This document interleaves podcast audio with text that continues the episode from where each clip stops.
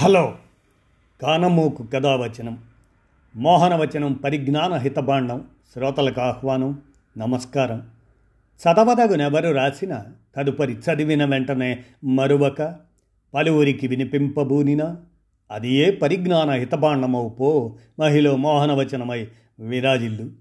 పరిజ్ఞాన హితబాండం లక్ష్యం ప్రతివారీ సమాచార హక్కు ఆస్ఫూర్తితోనే ఇప్పుడు. సుంకరి చంద్రశేఖర్ విరచితమైనటువంటి అంశం ప్రపంచం నోట పల్లె మాట అనేటువంటి అంశాన్ని మీ కానమోకు కథ వచ్చిన శ్రోతలకు మీ కానమోకు స్వరంలో ఇప్పుడు వినిపిస్తాను వినండి. ప్రపంచం నోట పల్లె మాట ఇక వినండి. ఉపాధి వెతుక్కుంటూ వలస వెళ్తున్న వారితో జపాన్ చైనాల్లోని నగరాలు కిక్కిరిసిపోతున్నాయి. దాంతో అక్కడి పట్టణాల్లో మౌలిక వసతులు సరిపోవడం లేదు. వలసలను అడ్డుకునేందుకు ఆ రెండు దేశాలు అనేక చర్యలు చేపడుతున్నాయి. భారత్ సైతం వలసలను నిరోధించేలా గ్రామీణ ప్రాంతాల్లో మౌలిక వసతులు ఉపాధి కల్పనకు పెద్ద పీట వేయాలి. చైనాలో పట్టణ పల్లెవాసులకు వేరువేరుగా హుకావ్ కుటుంబ జనాభా గణాంకాలు ఉంటాయి. హుకవ్ అంటే కుటుంబ జనాభా గణాంకాలు అన్నమాట. గ్రామీణ హుకవ్ జాబితాలో ఉన్నవారు నగరాలకు వలస వెళ్ళినా అక్కడి సదుపాయాలను వినియోగించుకోవటం కుదరదు. వలస వెళ్ళి ఎన్ని సంవత్సరాలైనా అక్కడ శాశ్వత నివాసం ఏర్పరచుకోలేరు. ప్రభుత్వం అందించే విద్య వైద్య సదుపాయాల్లోనూ వారికి పరిమితులు ఉంటాయి. ఈ నిబంధనలను ఇప్పుడిప్పుడే సవరిస్తున్నారు.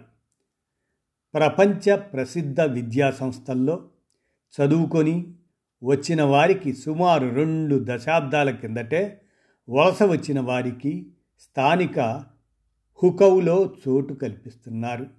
జపాన్లోనూ ఇదే పరిస్థితి ఉంది. ఉపాధిని వెతుక్కుంటూ రాజధాని టోక్యోతో పాటు సైతామా చిబా కనగావా ఇటువంటి నగరాలకు వలసలు పెరుగుతున్నాయి.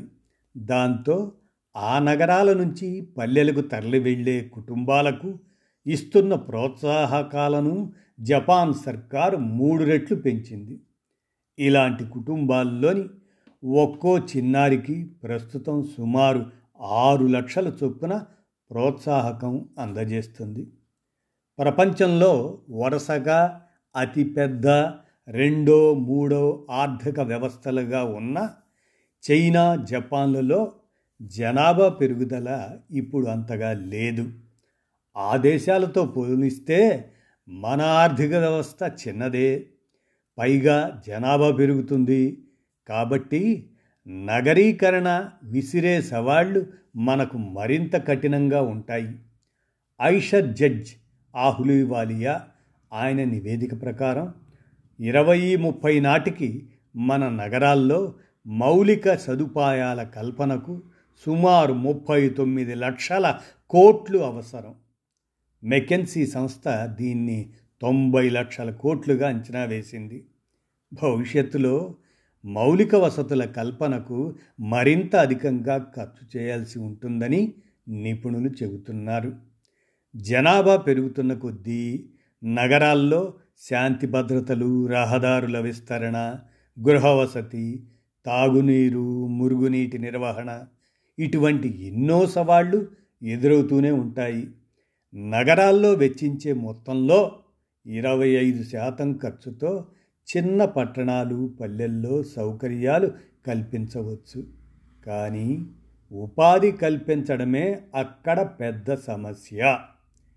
గ్రామీణ ఉపాధి హామీ రైతులకు నగదు బదిలీ వంటి పథకాలు రైతులు రైతు కూలీలు గ్రామాల్లోనే ఉండేలా తోడ్పడుతున్నాయి. విద్యావంతులు మాత్రం ఉపాధి కోసం నగరబాట పట్టాల్సి వస్తుంది. దేశంలో ఏటా కోటి మందికి పైగా కొత్తగా పనిచేసే వర్గంలో చేరుతున్నారు.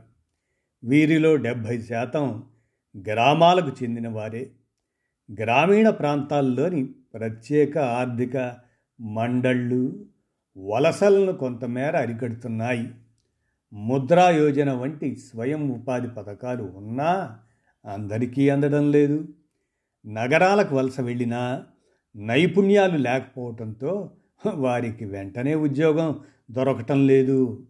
గ్రామీణ యువతను నిపుణులుగా తీర్చిదిద్ది స్థానికంగా ఉపాధి అవకాశాలను కల్పిస్తేనే వలసలకు అడ్డుకట్టపడుతుంది ఇప్పటి వరకు దేశంలోకి డిజిటల్ చెల్లింపులు ఫుడ్ డెలివరీ ఈ కామర్స్ వంటి అంతర్జాల ఆధారిత సంస్థలే ఎక్కువగా వచ్చాయి.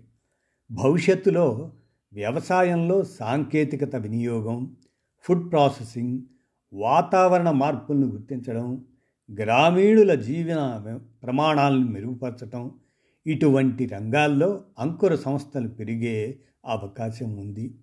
ఐటీ సేవలు అందించే జోహో ఐటీ సంస్థ తమిళనాడులోని తెన్కాశీ లాంటి చిన్న పట్టణంలో వేల మందికి ఉపాధి కల్పిస్తుంది. కోవిడ్ వేళ ఇంటి నుంచి పనిచేయడానికి లక్షల మంది యువత పల్లెబాట పట్టింది. పల్లెలకు ఐటీ మరింతగా చేరాలంటే అక్కడ బ్రాండ్ అదే మనం బ్రాడ్బ్యాండ్ సదుపాయం మెరుగుపడాలి. ఈ మార్పుల్ని గమనించిన జాతీయ వ్యవసాయ గ్రామీణాభివృద్ధి బ్యాంక్ అదే నాబార్డ్ నాబ్ వెంచర్స్ పేరుతో గ్రామాల్లో పనిచేసే పలు అగ్రి అగ్రిటెక్ అంకురాల్లో వందల కోట్ల రూపాయల మేర పెట్టుబడి పెడుతుంది. యోనస్ సోషల్ బిజినెస్ ఫండ్ ఇటీవల ఐఐఎం బెంగళూరులోని బిజినెస్ ఇంక్యుబేషన్ సెంటర్తో కలిసి కొన్ని గ్రామీణ అంకురాలకు నిధులు అందిస్తుంది. తమిళనాడులోని నేటివ్ లీడ్ ఫౌండేషన్ అది గ్రామీణ పట్టణ ప్రాంతాల్లో పనిచేసే సంస్థలకు ఊతమిస్తుంది. కర్ణాటకలోని హుబ్బళ్ళి కేంద్రంగా పనిచేసే దేశ్పాండే ఫౌండేషన్ ఇదే తరహాలో వేల మంది గ్రామీణులను స్వయం ఉపాధి వైపు నడిపిస్తుంది. మౌలిక వసతులు కల్పించడంతో పాటు అంకుర సంస్థలకు ప్రభుత్వం మరింతగా ప్రోత్సాహకాలు అందించాలి. అప్పుడే పల్లెలకు జపసత్వాలు సమకూరి ఉపాధి అవకాశాలు మెరుగవుతాయి. వలసలకు అడ్డుకట్ట పడుతుంది అని సుంకరి చంద్రశేఖర్ గారి వినచిత అంశంగా ప్రపంచం నోట పల్లెమాట అనేటువంటి దాన్ని మీ కానమోకు కథ వచ్చిన శ్రోతలకు మీ కానమోకు స్వరంలో వినిపించాను. విన్నారుగా? ధన్యవాదాలు.